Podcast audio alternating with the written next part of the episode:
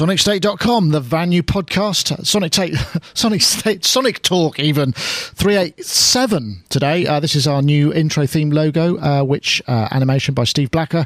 Please do check it out. Uh, there is a competition to win a whole bunch of stuff if you can uh, compose the new theme tune. Right, I'm going to talk quickly because we got a, we're a bit late because we've had a, a, a bit of a technical fun and games, but it's going to be quite exciting, I think. So we'll go straight in. Um, Mark Tinley over there, marktinley.co.uk. How are you doing? Uh, sound artist and uh, creative thinker.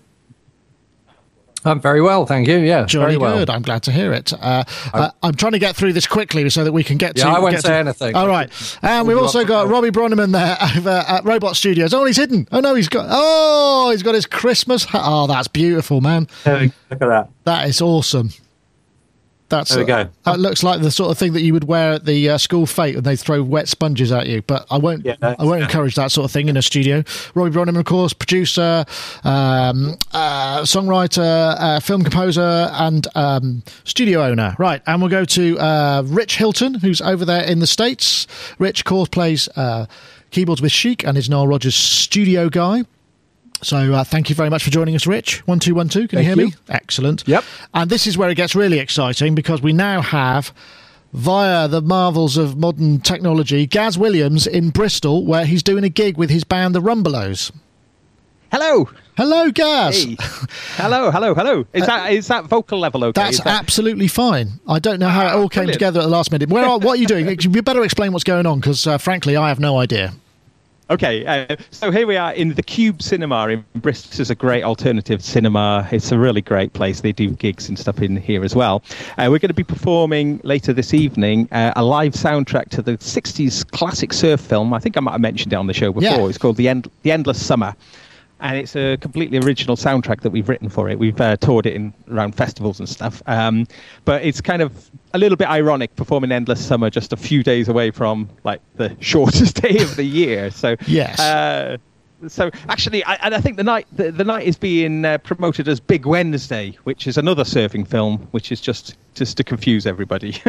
So you're Uh, there. but so that, is that your? Uh, oh yeah, introduce your band or whatever you introduce the band? Yes. Yeah. So introducing the band over here on guitar, lead guitar, we've got An- Andy T, and on the drums we've got James Slippy, Chippy, Slippy, Chippy Phillips, um, and on the keyboards we've got Helen Banger Stanley. Banger we call her, B A N G A, just to clarify that Hello. myself. Hello, hello. So, um, what we'll do, we'll play one of the tunes from the Yeah. Go. from the film. Um, I don't know, and you can see the film playing in the background there as well. I think. Uh, so we'll just wait for a cue from the scenes as soon as they start surfing, and hit it.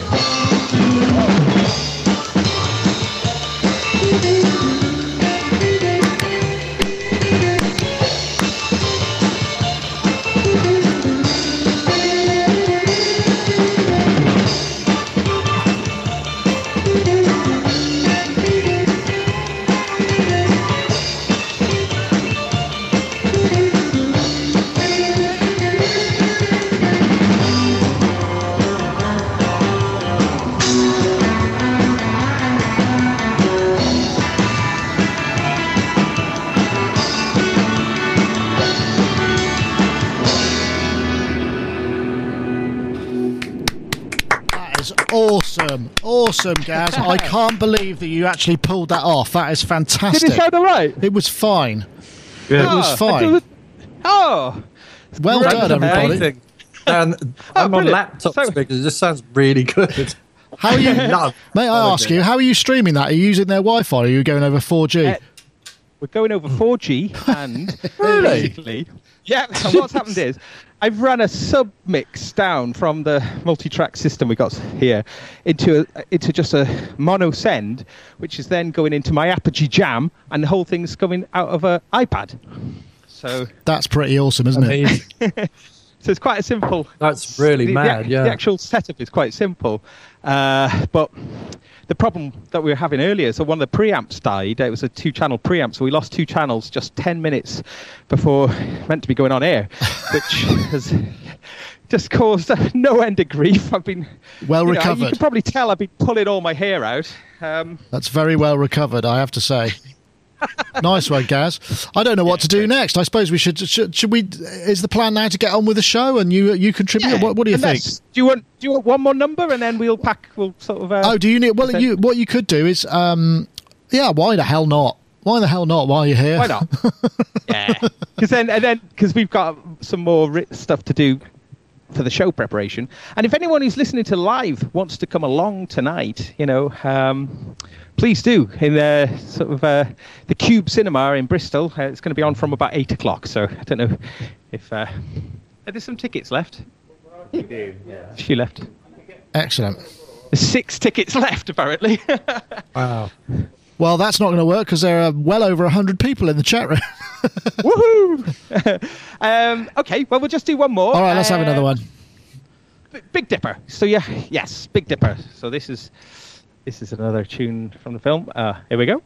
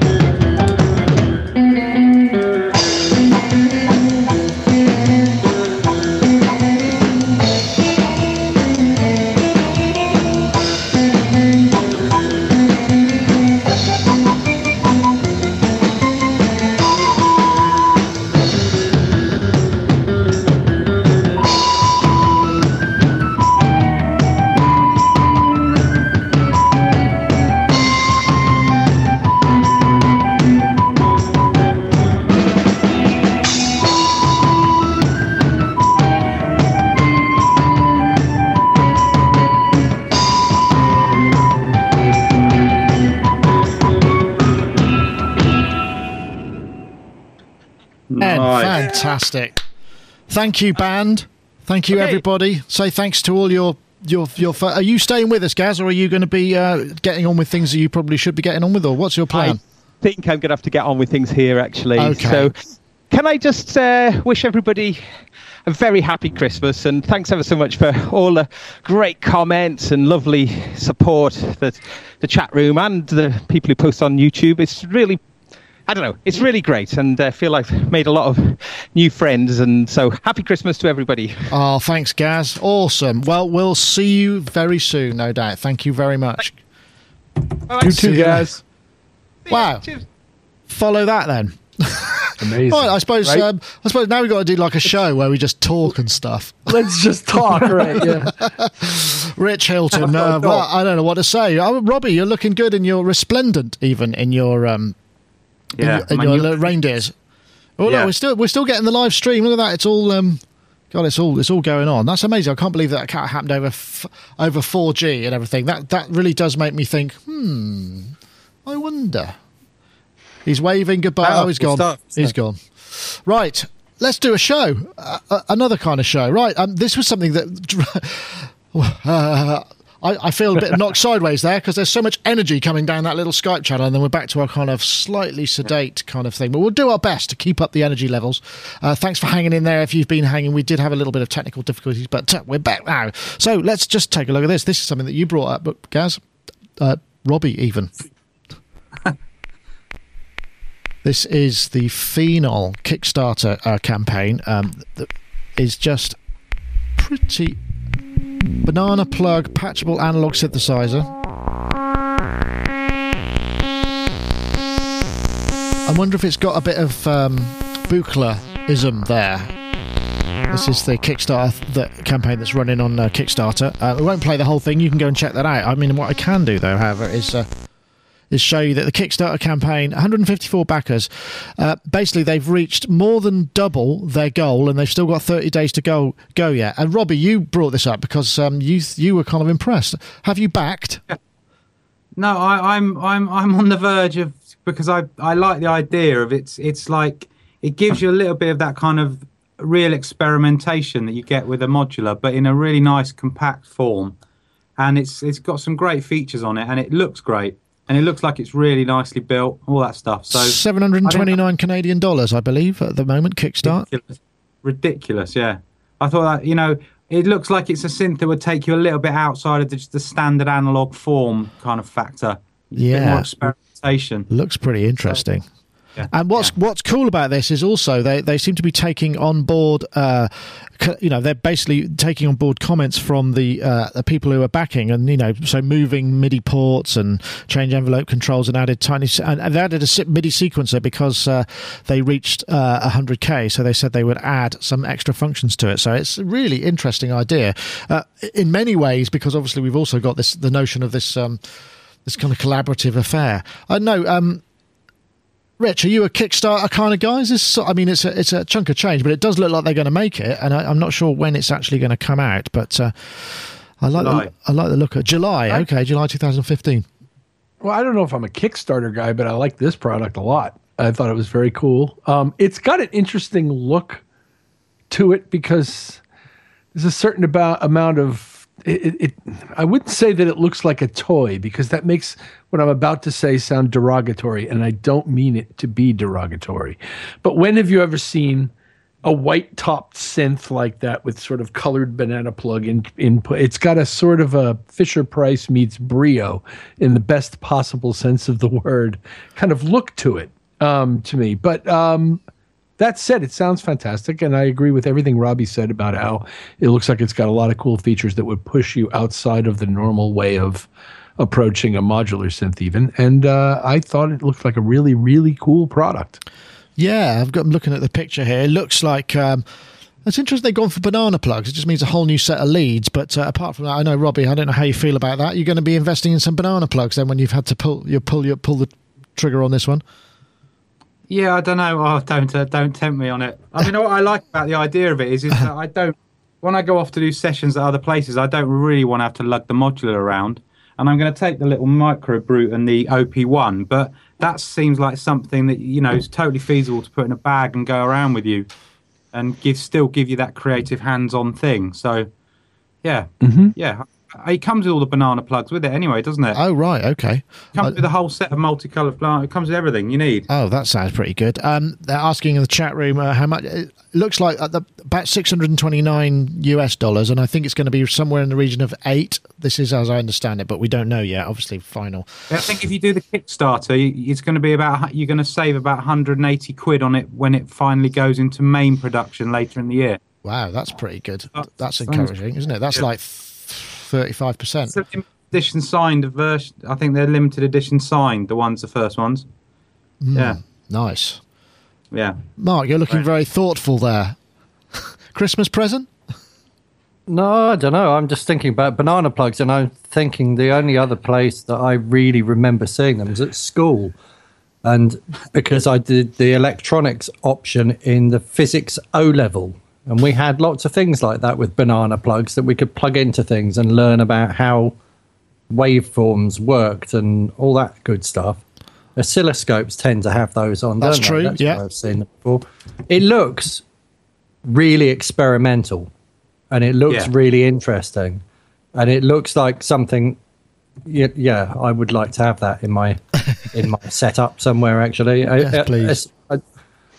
I- Actually, this is uh, what it's and going to I look like like it. now. I like it that they are taking feedback from people and moving stuff around. That makes a lot of sense to me. And it said somewhere in the write up that it's compatible with something else. Uh, it it might be compatible with other Kilpatrick audio stuff. Is it so that you can then patch it into other synths? Does he make other synths? I'm not sure. I'm just looking I to. read, s- I read, He I read something Euro- about compatibility, and I thought, okay, so if it's not just sort of a standalone, all on its own thing, and they've thought about how they can connect it out into the real world, other than MIDI, but to like, you could take this and use it as a module in then something that got bigger. That would be brilliant. Yeah, that sounds nice, doesn't it? Because Uh, you can start here and then just kind of move out into the. yeah, you know, I, I, I, what, I think what the chat room want to know is is it hertz volts or volt octave? That's something that I was trying to see. I couldn't see that anywhere, so I'm, I'm hoping. it says that somewhere. does it? Okay, just not um not to me.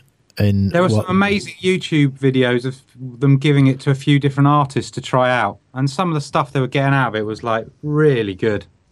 Really, hmm. like I said, It says- like it says it's- norm. It says it's compatible with other modular systems, but it doesn't say what. right. Okay. but that probably means volt per octave, as Ed just said in the chat room. Yeah, let's Yeah. hope so. It would make the most sense for it to be that. wouldn't Yeah. I, I because then And it would be great that way too. Yeah, in a small modular Yeah. rig or even a big modular rig, it'd be Yeah. very cool. So for the, presumably for that, you just have to get banana plug to 3.5 mil, right? Yeah, I'm guessing so. And I really like the idea. It's got that look that it might actually fit in uh, the um, in the case of a nice modular Euro rack in the lid. See where I'm going here? See where I'm going here? Yeah. Well, it says it's 15.8 inches wide, which is just about 19 inch rack width, isn't it? By the time you've got the ears and everything. Oh, that's very promising. Yeah, I, yeah. I'm thinking. Yeah, that sounds nice. Maybe they'll send one for review. Uh, That'll be give me I something to do some, next um, summer. I did some rack mounting this week. I decided I was going to rack mount my Mac Mini. So I went out and bought some space technology Velcro, you know, the really strong stuff, and I stuck it all at the. They've got this little black thing on the bottom of them. Yeah, I'll show you actually. It had a little black thing on the bottom of it. Oh yeah, So I stuck Velcro all over this bit yeah. and then put it on the um, stuck it into a rack, and then I thought I'll just reposition this a bit, and there was a massive clicking, cracking noise, Uh oh.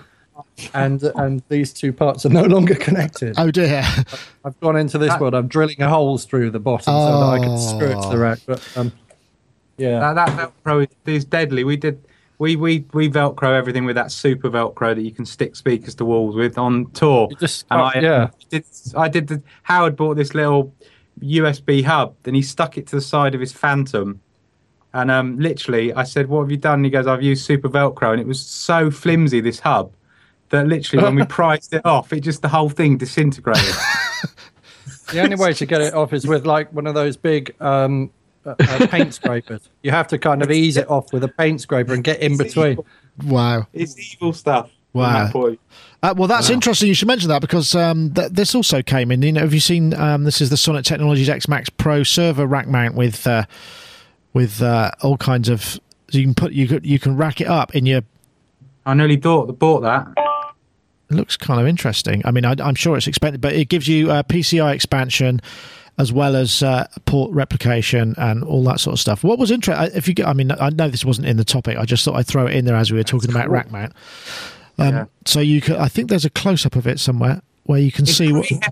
I looked at it for when I got my my portable system, ah, and right. it's um it's a it's a big old beast. You you would have to have quite a deep rack. Ah, okay, yeah. First of all, let's Oops, uh, look at the computer. Me- yeah, you probably were. But looks. I don't know how expensive it is. I expect it's what, you know going to be. What's fifteen hundred quid? Sorry, what did you say, Rich? What's it called? It's called the Sonnet Technologies X Max Pro X Mac Pro Server Rack Mount with Thunderbolt expansion demo. Yeah. That's the video. Um, but yeah, that looks kind of fun. It's making me really because uh, I'm getting to the point now where you know I'm rendering out videos. I saw someone um, put a video. Uh, for, is uh, Russ from Pro Tools Expert saying this this Mac Pro new Mac Pro really rocks. I've got an eight minute video with loads of plugins and it's only taken a minute to render, and I'm just sitting there thinking, watching you know my eight minute video taking three quarters of an hour, and I'm thinking, hmm. At what point does uh, my flimsy hourly rate start to uh, recoup on that three grand computer that I would have to do to, to get that sort of speed. Yeah, and the rest. Anyway, that's sort of. Um, I've forgotten where that actually started from. Oh yeah, the Phenol. Go and check it out on Kickstarter. I'll put I'll put a link in the show notes. Uh, I should probably say um, we've also I've forgotten because the beginning was so uh, sort of insane. Uh, obviously, iZotope sponsoring the show. Uh, we have a winner from last week's competition. We've also, if you hadn't remembered, if you if you could remember, um, let me see if I play this. We've got uh, our new uh, intro animation, which is uh, probably going to play at some point if I press the button enough times. Perhaps it won't. Oh, there we go. This is our new theme by Steve Blacker, steveblacker.com. Uh, and we've got a competition running, which I've come up with a, a, a date uh, I'm figuring the January the 28th is the deadline, so you've got plenty of time over Christmas to do your, and then I'll judge it sort of off uh, uh, probably by the 4th of Feb. So that's the intro, which uh, you can download. There's links in the show notes, but it, all you have to do is go to sonicstate.com forward slash live, where you'll be able to see the live stream that's here every Wednesday, but also the last week's show. Plus, there's an entry form where you can download that video and then upload a link to YouTube and. Uh, uh, multiple entries, and iZotope, in fact, are going to be uh, giving away their creative bundle, which is worth. Uh, let me see, I got it here. It's worth like five hundred bucks. So that's uh, BreakTweaker, Iris 2, Trash 2, plus expansion Stutter Edit all at once. Uh, that's going to be the prize for the competition. So that's a pretty nifty prize from iZotope. But while we're on the subject of prizes and competitions, we we also have a weekly sponsorship. Uh, Iris, uh, oh, I press the ad. There we go. Here we go. And uh, basically, if I press play, it might. Everything's very slow today. I don't know why that is. It must be because it's going slow for Christmas. Iris 2, of course, is uh, iZotope's latest update of the Spectral synth, uh, which was a sample based synth, comes with 11 gigabytes of sample library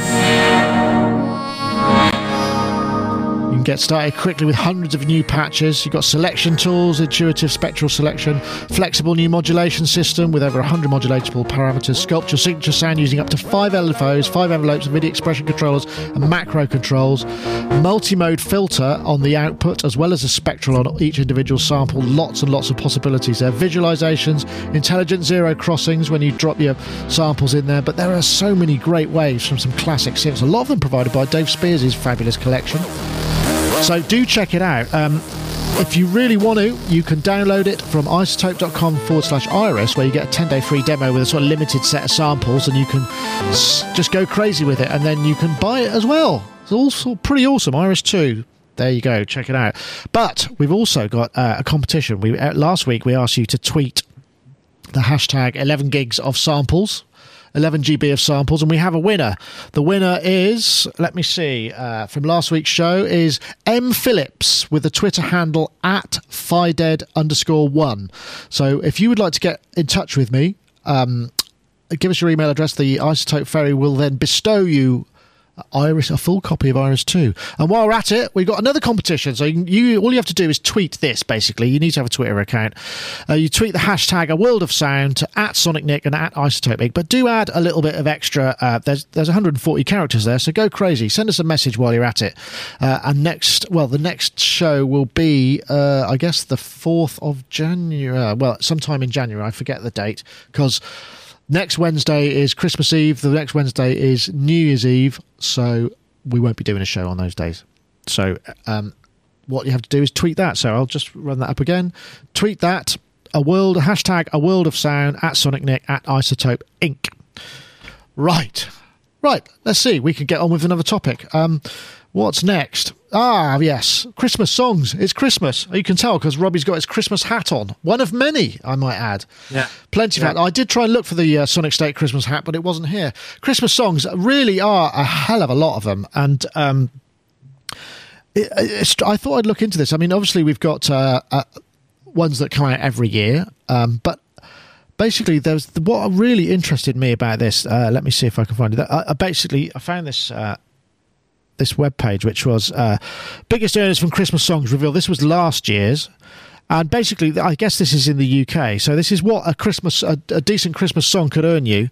Uh, number one was half a million quid from Slade's uh, "Merry Christmas, Everybody." The Pogues, "Fairy Tale of New York," three hundred eighty-six. I guess these are estimates, but I mean, you know, you're talking set for life, really. Even even Jona Lewie and his "Stop the Cavalry" gets uh, at thirteen grand a year in terms of input for for uh, "Stop the Cavalry." I think is that the, that the tune. So, um, Rich, have you ever worked on any Christmas songs? Any of them ever gone? And you've kind of thought, "This is it. I'm made for life." oh, sure. Um, no, but I do have a story to tell um, regarding the Christmas marketing thing. A certain major vocal artist here in America uh, had a deal struck once with a certain major retail corporation, international retail corporation chain, whereby that corporation would finance his making of a Christmas CD, which that said retailer would own for the period of the year that it was released, during which time they would be entitled to all revenues up to the recouping of the cost of the making of the thing. And after which time the the ownership reverts completely to the artist into perpetuity. So in other words, the corporation pays for the making of the, the CD.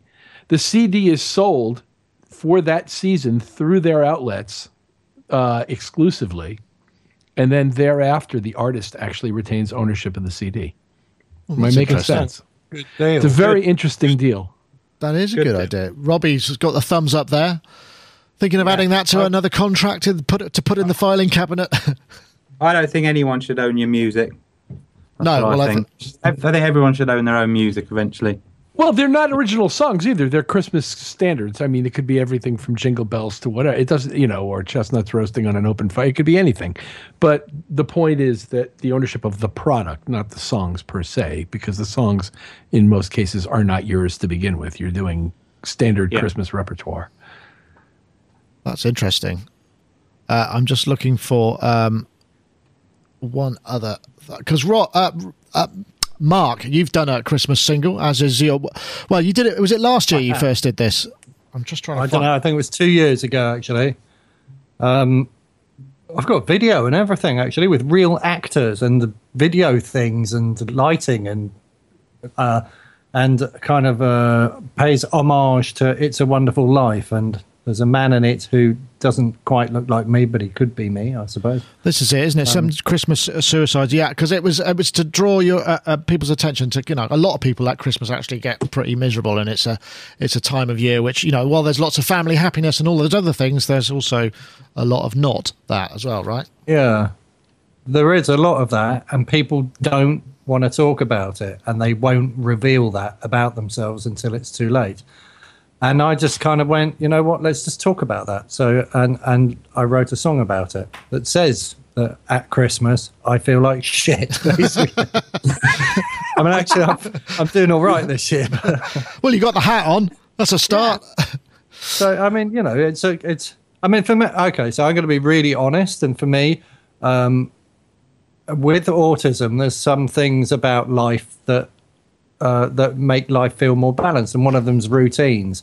And if I've got some vague routine in my life, then I feel quite grounded and balanced, and I, I I enjoy life. And then when somebody comes along and stuffs my fridge with all this weird food, and all the timings of everything change, and, and the children don't Ah, go yeah. to school and there's holidays, and just every routine, every sense of anything that keeps me grounded gets shaken up, and then that ends up causing lots of anxiety for me, and then anxiety tends to make me depressed because I kind of think I really shouldn't feel like this, and Yeah. you know, and then it all snowballs, and then you know, if I escape out the other side of New Year's, I've done well. So Well, so far, so good. So for other people, it, it might be some people have difficulty getting the money together to buy presents for their kids, and they feel that they're obliged to do that, and you know that can be a, a, a problem for people, and they get very kind of depressed about that as well, but won't talk about it. So I want people to talk about it. I want people to just be open and honest and say, actually, you know what, I feel like this. And actually, if you if you don't talk about an emotion or or or uh, something that's going on with you, then you tend to try and bottle it up and hide it. And if you're bottling up and hiding it from yourself, then you've got no hope in hell of doing anything about it. If you're honest and open about it and you reveal it, it's there to look at for people to go, okay, I can help you with this, or maybe you can look at doing that to, to reframe it or whatever. Yeah. So um, it's it is important to be open about things. I think. No, well said. I agree with that. Um, I think uh, Robbie, Yes. Christmas rec- Christmas songs ever ever had a go? I've not had a go. I, I, I, I have a bit of a, I, I come out in a bit of a rash over them from my days when I used to, as a as a teenager, work in jean shops, and every and for the for the sort of two months up to Christmas, that was all all you were allowed to play in this shop.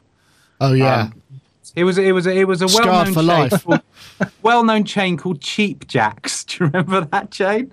no. Anyway. Uh, Anyway, but yeah, so so I, the one I particularly hate is the one about a spaceman came traveling by Chris de Burgh. Oh, I don't know that one. That's a that's a. uh, It's a horrendous Christmas song. Yeah.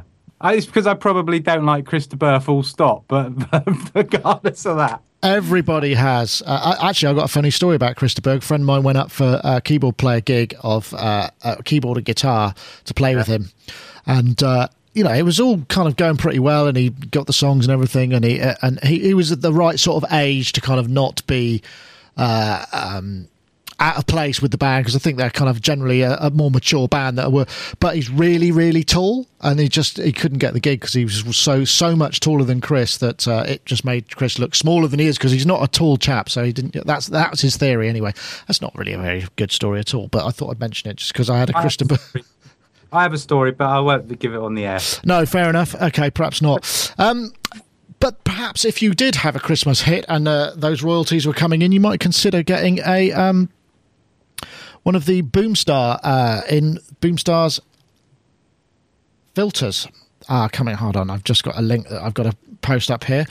Yes, indeed. Uh, this is the news that the Boomstars, which are great synthesizers, uh, have announced that they're going to be. Um, this is on Matrix Synth. Going to re- they are releasing the the filters only in Eurorack format. I think this comes out of a collaboration with um, Pittsburgh Modular, and it looks like they're going to be. We got the yeah, and there's an amplitude mod. They're they're going to be two seven nine a pop, which I think is actually pretty reasonable because they sound fantastic. I must admit, I would like to see the oscillators as well because they certainly do sound. So, Robbie, you got your uh, modular shopping list uh, starting to come together for the new year, then?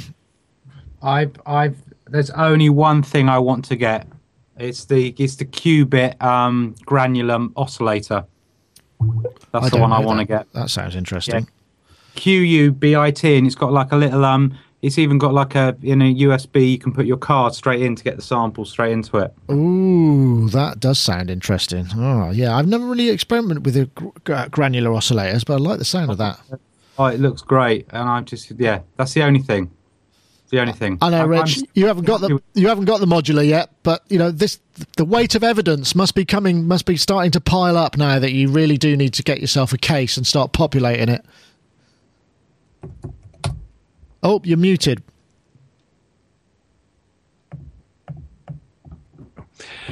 Yes, there have been discussions uh, between me and a certain American modular synth uh, company about the possibility of acquiring one, though My wife, who's downstairs, has no idea about this.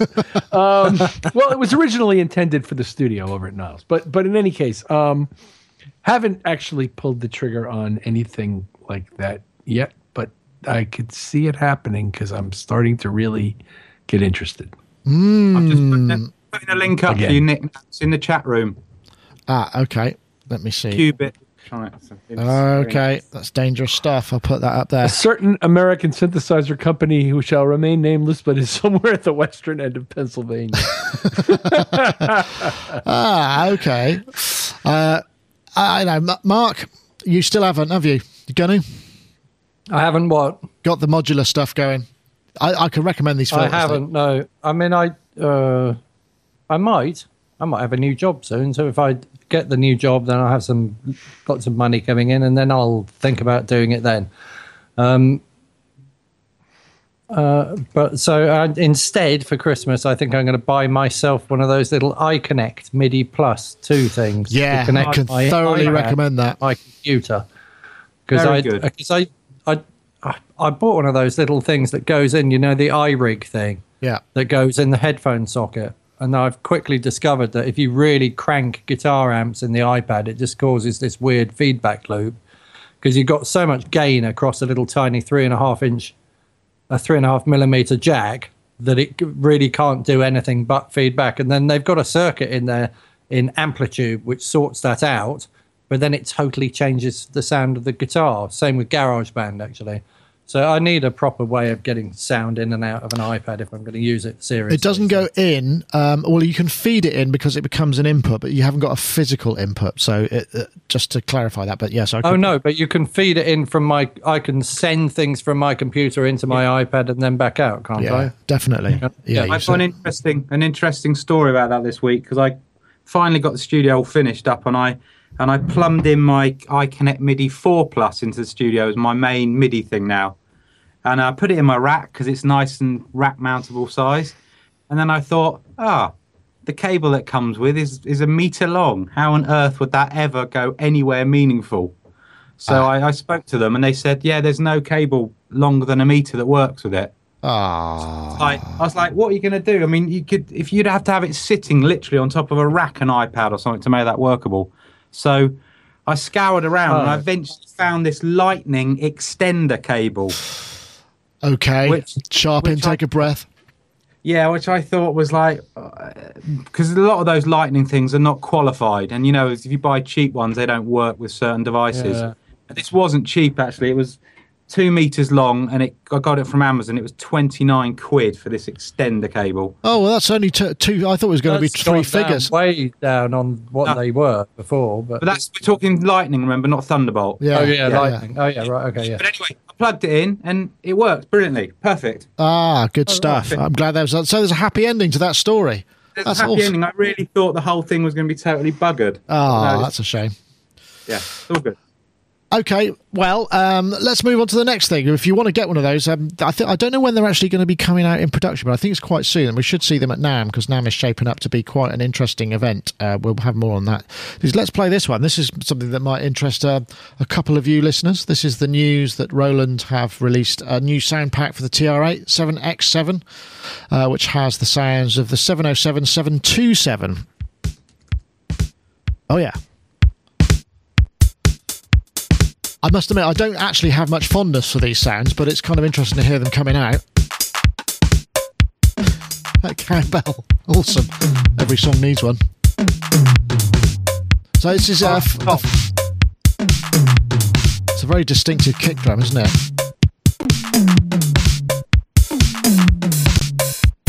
Oh yeah.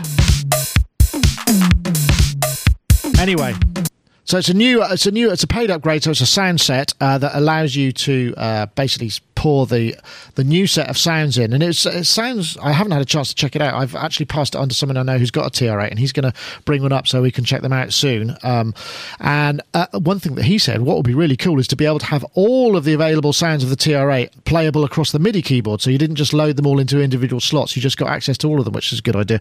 Uh, Robbie, what do you think? Is this something that you're uh, you're you well, you haven't got a Well, TR8, but you thought about one, didn't you? I like the. I, I'm I'm pleased that they are properly carrying on with this and you know developing the the whole thing. You know, I think that puts to bed everyone's worries that they were just going to kind of do that one thing and then it was all going to die off. It does No, it show that. They, I, no, no, I think they are. I think they are really running with it. I mean, it, all it all it indicates to me is I hope that there's a, a bigger a bigger and better synth coming that can can replicate some of the more kind of impressive Roland synths. Definitely. In fact, they um, already did that though, didn't they?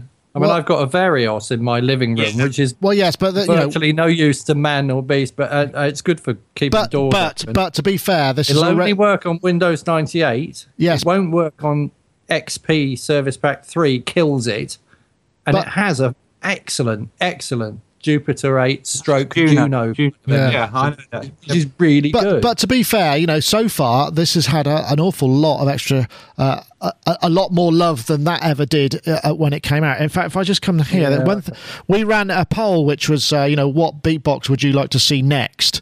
Uh, I did, I've, I tried to find a bunch of uh, Roland beatboxes that kind of weren't silly, you know. So CR78 seems to be pipping it at the moment. 606, Doctor Rhythm gets no, the CR8000 gets no love, which I'm really surprised at. I know, Rich. Do you think that um, we're missing any classic Roland drum boxes that would uh, that would benefit from a bit of uh, pouring into the TR8? Is this, or uh, perhaps not? I can't think of Well, any. they have they have 808, 909, and 707. yeah, that's kind of it, isn't it? Really? Um, Well, CR cool. CR78. I'm not that I wouldn't not you know, a CR seventy eight. Uh, not that I would you know whatever they've got that's any good R eight. Some people are saying, but um, no, those would do for me. I think that's cool, and I agree with everything Robbie said about. I'm glad that they're moving forward with this and adapting and expanding upon models of original Yeah. products. What- Yeah, I loved it. I, lo- I enjoyed watching the video uh, that we had uh, for this I mean, I'm- very much. Who was that? I'm Sorry. deep- Uh, and me, I'm deeply concerned about how long Roland continued to support this for. Well, I all know- you have to do is go on no go on their website. Every year they release a list of things which they're no longer going to support, and when you look on that list, it's always full of things that are about six years old that cost somebody somewhere two or three thousand dollars. So they can't just drop support after six. Well, they do drop support after six years, but they shouldn't do that. No, they I- should well- continue to support things for the lifetime of the product, and the lifetime of the product is really probably. I mean, if you think about Jupiter 8s, have been around for like what forty years. They, they need to continue to be able to support them, and if they're not going to do that, then they need to release the code to third parties and say, actually, write your own drivers. Here's how you know. Here's how it works. Here's, Yeah. Well, I here's think what that's- you. Here's an a, a, a, an SDK for you to play with or whatever. But to just drop support for things. There's so many, and I'm going to say they're really good Roland products. They are really good Roland products out there, which are just you can't use anymore, like the original voice transformer. It, and the thing that's in a half rack unit, which had the voice transformer built into it, it would only work now with Windows 98 in VMware. And but it's a really powerful piece of kit. It's something that does something really good and kind of powerful, unique. And they were kind of first on the scene with a Yeah. lot of the virtual pedal stuff. I- and yet, I, I, Well, you know, so- well, it's a shame. I don't think Roland have ever. Their strength has never been getting it right with computer integration. That's fair to say. I think. Well, No, their you know- strength has never been.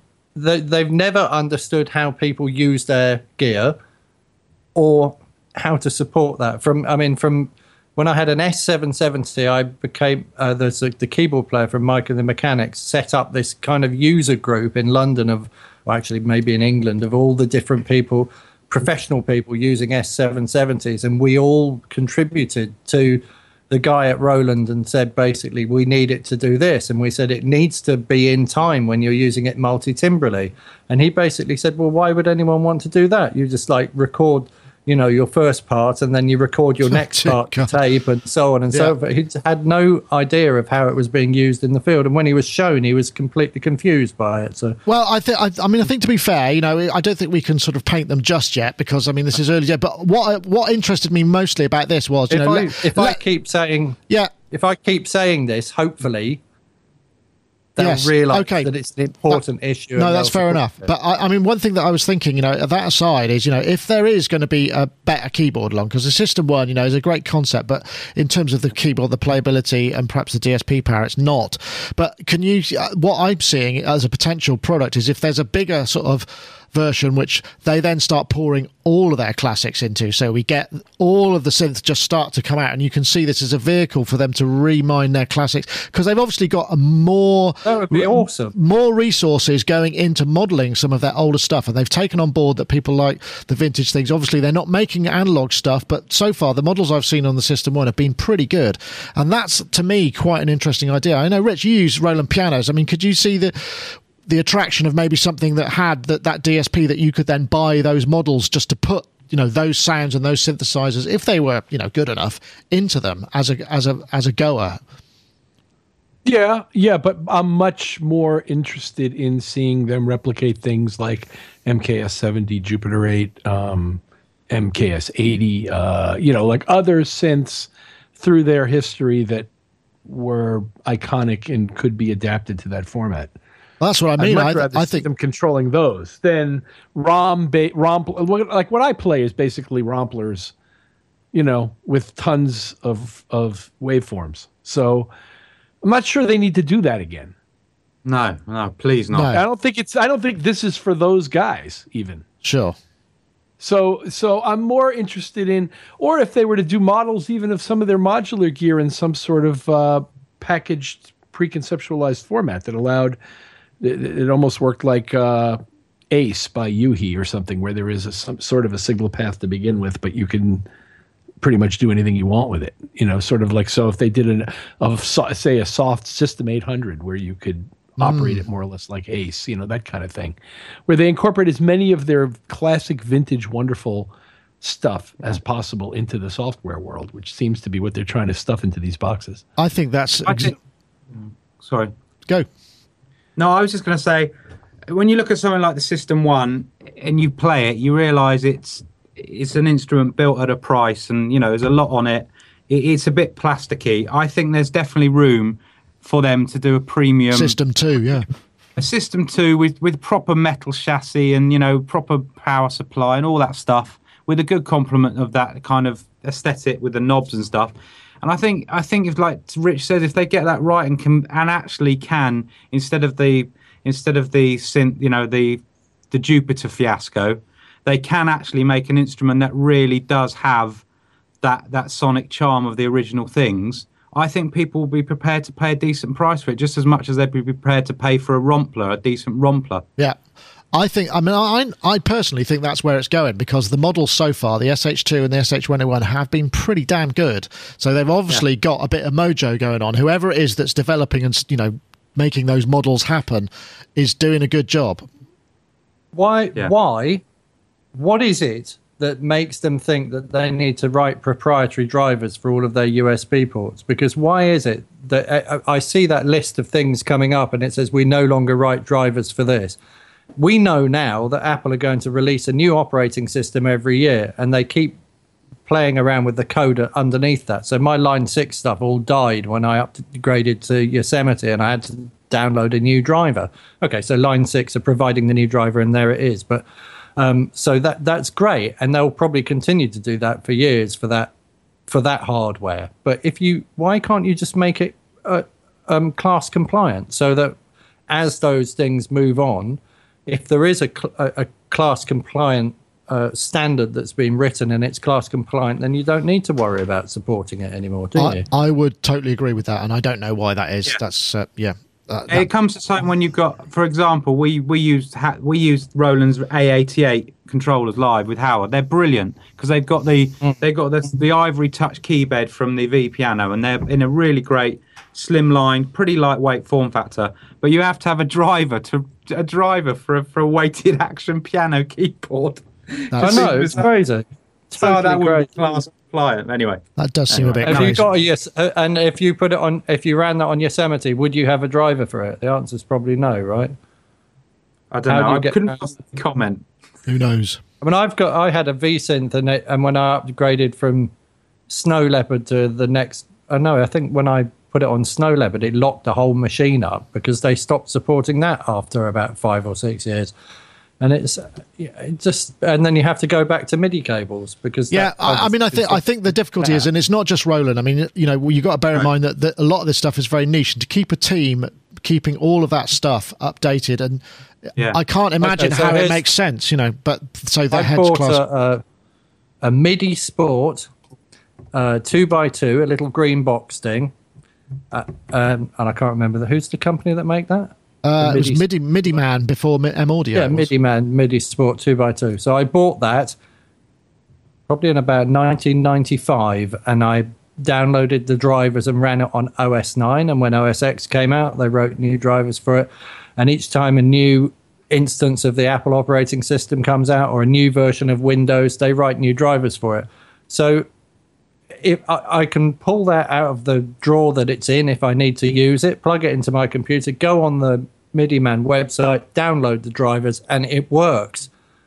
How can they do it? Then uh, Roland appear to be a bigger company than that with far more resources, and they can't do it. I mean, come on. Far more products, isn't it? masses of products to try and keep up to date like yeah, that. I think so. Anyway, mm, but it's uh, it could be a very interesting development. So I, I think maybe we should move on to uh, this next topic, which is really quite interesting. Which is uh, there's a big debate on uh, Synthtopia. Um, you see, the Real Orchestra by Virtual Virtual Instruments Well, he he publicised this. Uh, it's basically on audio cook, uh, audiocookbook.org. Uh, as a chap um, called Tom Player who's been doing a load of uh, demos for uh, various film projects he's been working on, and he's done. He's created a virtual instrument version, then gone in and, and created a, um, an orchestral version, hired players and, and, done it, and just done A B comparisons. And it's been very interesting. I mean, it wins every time, but some of them are quite hard to, to really, really tell. But uh, one of these was interesting. This is the sound of. Uh, called Takedown, action trailer piece. So this is the synth version.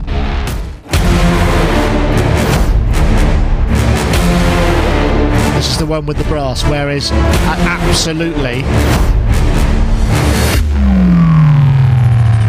that was absolutely awesome. But the thing that, that kind of got me going really was, was about this whole sort of notion of um, replacement of you know the, the string players at, or brass players because I mean obviously it's an expensive pro- process and ultimately you know who is it who's making that ju- that that that judgment call? I mean because when it comes down to obviously finance, you know people are going to want to get things for the cheapest possible price. I mean, Rich, you've worked on various soundtracks and presumably had to orchestrate things in with virtual orchestras or whatever to, to get the demos going or what for whatever reason. You know, do they always always get replaced? Or I mean, are there ever times when the orchestra just doesn't have the same right vibe? I mean, you know, I'm just curious to sort of see whether or not there is always a night and day kind of argument for this. Uh, no, there is not. Uh, no, there is not always a night and day argument for this. And uh, sit right back, and you'll hear a tale. In 1988, when we did "Coming to America," uh, which has now become a much beloved movie, at least over oh, here. Oh, I love that. Uh, yeah, people love that movie. Um, almost the entire score was temped out in Synclavier and Kurzweil modules by me uh, before we got there, or shortly, or for the first two weeks we spent at the Paramount studio in Hollywood. And the third week, the live orchestra came in and basically performed to our tracks uh, with clicks and everything coming off the synclavier. And uh, what appears in the movie is a hybrid of those two things. At certain points, it is only orchestra. At certain points, it is only the electronics. And at other times, it's a carefully blended combination of the two. And there are a lot of reasons for that. It's kind of hard to get full orchestras to groove ah, in okay. any discernible way. So when you need to get them to play tightly and in rhythm, and you have more than a certain number of people playing at a time, th- the weight of the sound almost prevents the proper groove element from getting in there. And so, in order to mitigate that to some degree, sometimes it was desirable to use a combination of the live and the electronic because the electronic kind of pulls it a little closer to the beat, but you still get the breathing from the live thing.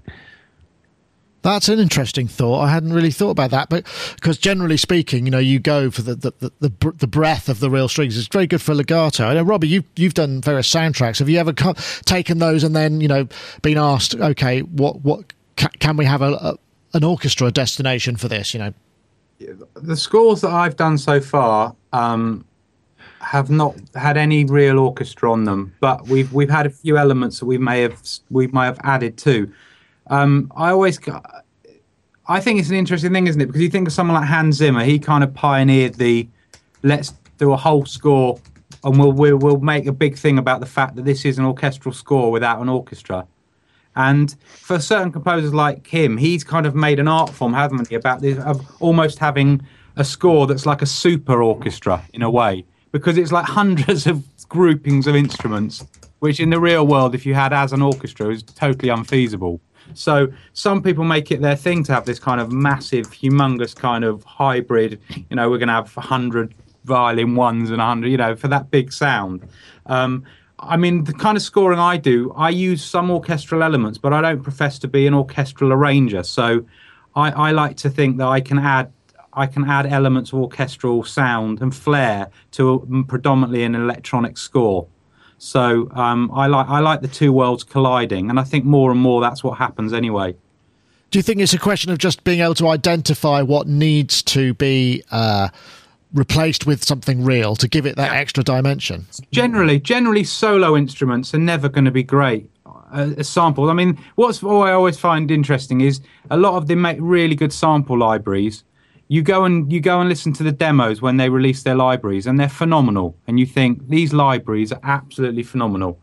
And then you hear people who've done stuff with them and you think hmm that's not done with the same library is it? Because because so much to do with those libraries are to do with how you can learn to really understand how to articulate them and use all that side of it. And i think a really good library is is only a really good tool in the hands of somebody who really understands how to use it here, here. That's that. That's I mean that's the thing. That's the thing. Otherwise, it's just a bunch of samples that just sound like general MIDI to to, to people who, who who don't truly understand how to get the best from it. And yeah. I think that's the that's the thing. And you, you, you some people are real masters at harnessing that stuff. And I think also yeah. when you're recording the real thing, you really need the whole package. You can't just kind of get a string player into your studio and kind of go right, make this sound like because it just doesn't. You know, playing to a foam wall does not sound the same as having the guy who knows the room in the place that makes that you know that strings sound really good in and all of that stuff. It really is you know it's that i guess that's why it becomes a more expensive procedure because you need to really do it in the right place and do the right thing. I'm guessing rich you probably found that as well. It's not just a question of bringing a brass player in it's a question of getting the whole part of it right Yes, of course, uh, and and whatever, as they say, whatever it takes. Yeah, absolutely. I know, uh, Mark. I'm, I, I don't know. Have you because you worked on a few kind of quite big albums? I mean, has there been a point where you've handed over to the kind of to, to the orchestral recordist to uh, enhance what you've already done in just purely electronically or in the studio? Uh, yes, we've used various different string arrangers on things. Guy Farley is one of the people, and he's just amazing because he. I was ta- I was talking to someone about him today because they said I was talking to I went for a massage today and the guy that massaged me was saying why don't you do more film music and I was saying well basically because I'm not really a musician I'm a programmer. Guy Farley has got you know he'll stick ten fingers on this big master keyboard and then kind of play intricate things on it, and he makes the whole thing come to life simply by playing. Actually, Rich is another guy who can do this. Like, and you want to change something, you just basically change what you're playing or what you think about what you're playing and change a couple of elements, and it totally changes sound. For me, I need to sit down and score the whole thing by drawing lines on a with a pen in Ableton and going like, "Oh, I think that might be what strings do." Right. And then afterwards, if I want to change it, I've got to really think about, you know, which of the notes to move around to make it change. So, what takes somebody that knows how to do it by playing it five minutes takes me two or three hours. So, yeah. I kind of I just end up in the world where I go, oh, that is quite a nice sound. It's slightly better than general MIDI. I'm going to have like a string pad happen here and then no articulation. I quite often play things from the ASCII keyboard on my laptop because it doesn't make that much difference to me whether I've got velocity sensitivity or not because I'm not a keyboard player and I don't know what to do with it. If I try doing it on the guitar, the guitar's all over the place and never triggers anything off quite the same anyway. So I tend to fix the velocity on the guitar and then kind of so you, you know there's no articulation in anything that I do. It needs to go to someone like Guy Farley or there's another guy called Richard Niles who's really good as well actually who used to do some of the Duran stuff. Yeah, and there so, was that whole. When you see somebody that knows, when somebody knows what they're doing yeah. with, with computers, who's played it in, and then just says, "Oh, I just need to move that note," and then the whole thing comes to life, and you're like, "Wow!" Yeah, I guess um, that's about knowing how an orchestra. And then Guy insists on giving it to a real orchestra. He says you can't do orchestras properly unless you give it to a real orchestra. So he'll score it out, play it out, then he'll print out the score from Logic, and then he'll write it all out again, and then he'll hand it to all the musicians, and then he stands and conducts. And then that's where I go green with envy because I'd love to get that dynamic and be their guy with the little stick that went, "You're all going to play louder now." yeah, like It's awesome. like a bloody, you know, it's like a it's like a bomb going off when an orchestra goes up in volume, isn't it? It's yeah. the same dynamic as an explosion almost. Interesting. It's so exciting. exciting. I know. So, Rich, in the chat room, you were mentioning uh, about uh, Session Strings Pro, the NI uh, Kontakt library. For a separate, well, the specific issue I mentioned it in regarding was small sections.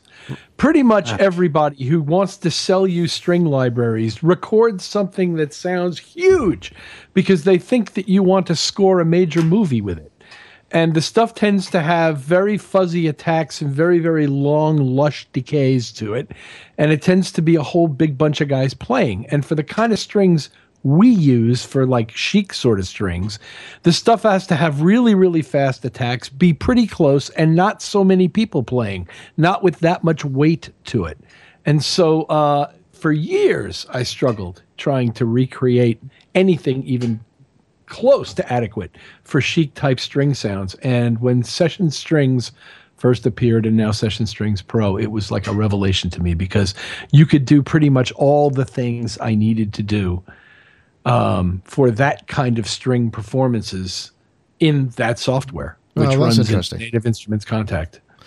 I, I use um, I use the um, the LA scoring strings, the Audio Bro ones, and the the Sordinos. I, they're the ones I use with my main strings. But a little known fact: there's um there's a great little library that's part of Nexus.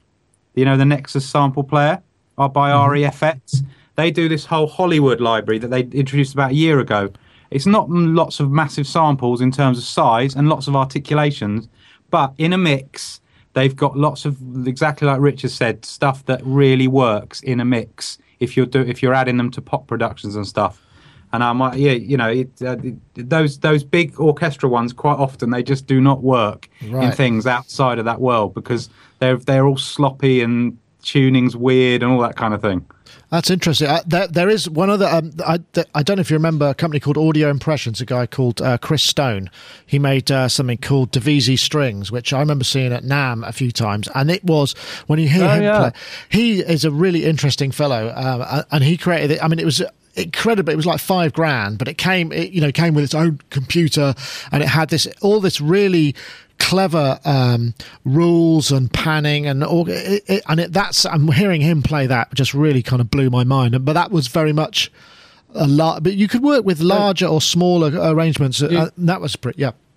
You would need to understand how it worked, though. Yes, I, mean, I, I think you. Prog- I can take an electric guitar and I can program fairly convincing sounding guitars because I know when I'm I know when I'm playing certain strings together. Or you could never do that because you can't play this string and that string and that note and that note at the same time. So you just stop the notes, and then it all starts to sound more. Uh, if you stop the notes in the right places, it starts to sound more believable, and you leave the notes that would naturally ring on a guitar in place. Then it starts to sound like, oh, hang on, this sounds like a guitar, but uh, but that's because I know how the chords work on a guitar and how the guitar works sure. and how the you it's, know, the no, it's that knowledge, isn't it, that you just can't. Same with a violin. I don't know what I actually, if I really thought about it, I probably do. But I, you know, I wouldn't instinctively know which notes to stop on a violin to make it transition from one thing to the next. So it never sounds believable if I'm doing violins. It just sounds like somebody playing chords on a piano with a string down. Yes, interesting stuff. Yeah, well, just, um, uh, but you know that's but that works in some kinds of music, doesn't it? Even and yeah, and it's and a sound, isn't it? You know. Synth strings work in some kind of music, and yes. it's a sound. But orchestral, yes, it's way over my head well, interesting stuff. But uh, I think that basically the bottom line is uh, get some knowledge and learn how it works is probably the best yeah. way to do it. That's that's really you can't be beaten. That's why string arrangers, you know, really do uh, uh decent ones who know With, how to um, work in recording. Really.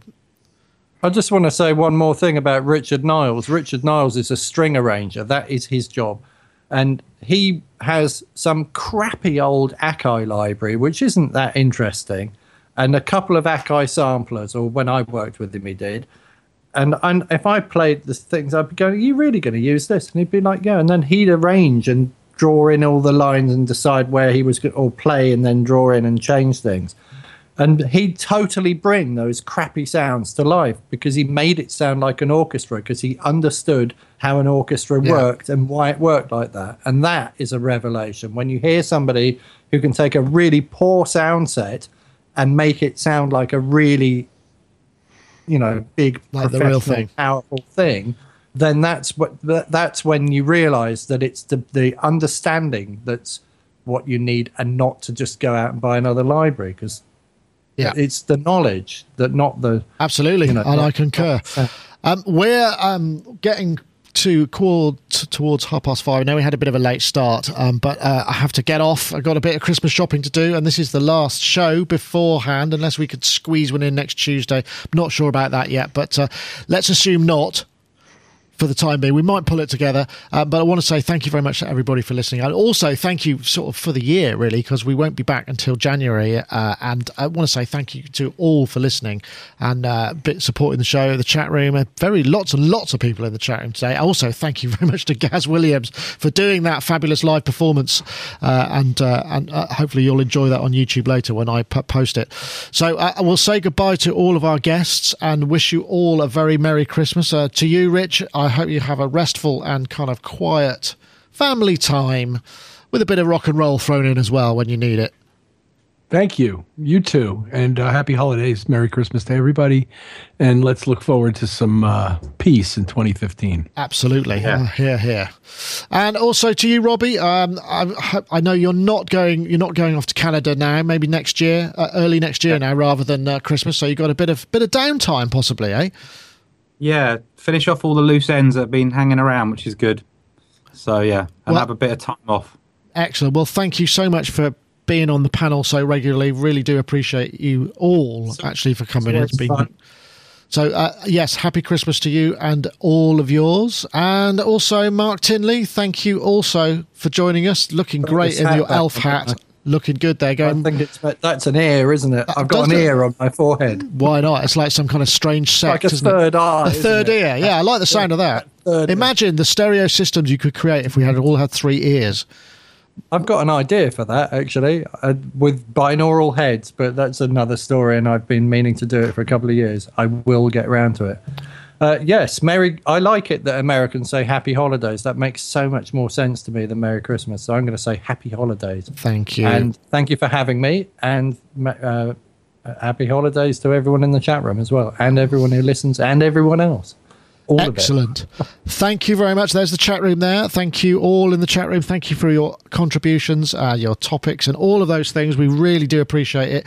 And uh, I want to say, um, obviously, you know, if you want to stay involved, I mean, there is this uh, a possibility that you could you could win um, that creative pack from iZotope by uh, downloading the theme tune uh, animation by Stephen Blacker, stephenblacker.com and creating your own score to it. You can submit, and uh, the winner will win the Creative Studio and also will be the sound bed to this. Oh, no, it's not that. It's this one, isn't it? It's this very animation here. If I can press it enough times, it comes in. My system is being, it's going to go slow. There we are. Come on, play, play, play. Oh, what the hell? Let's forget about it. I'll come back here and we'll come back to it later. But also, I want to say thank you very much to iZotope for their continued sponsorship of the show. Been really much appreciated having them. And remember, if you want to uh, enter the competition for this week, I guess we'll be announcing it in a couple of weeks' time. Uh, all you got to do is tweet a world of sound to at Sonic Nick and at iZotope Inc. and you could win Iris 2. And the iZotope Fairy, although she will no doubt be having a Christmas break herself, will bestow it upon you next time. So that's it for this week. And uh, this year, uh, no show next week, no show the week after. Uh, we'll be back the week after that. Thanks, everybody, once again, and we'll see you next time.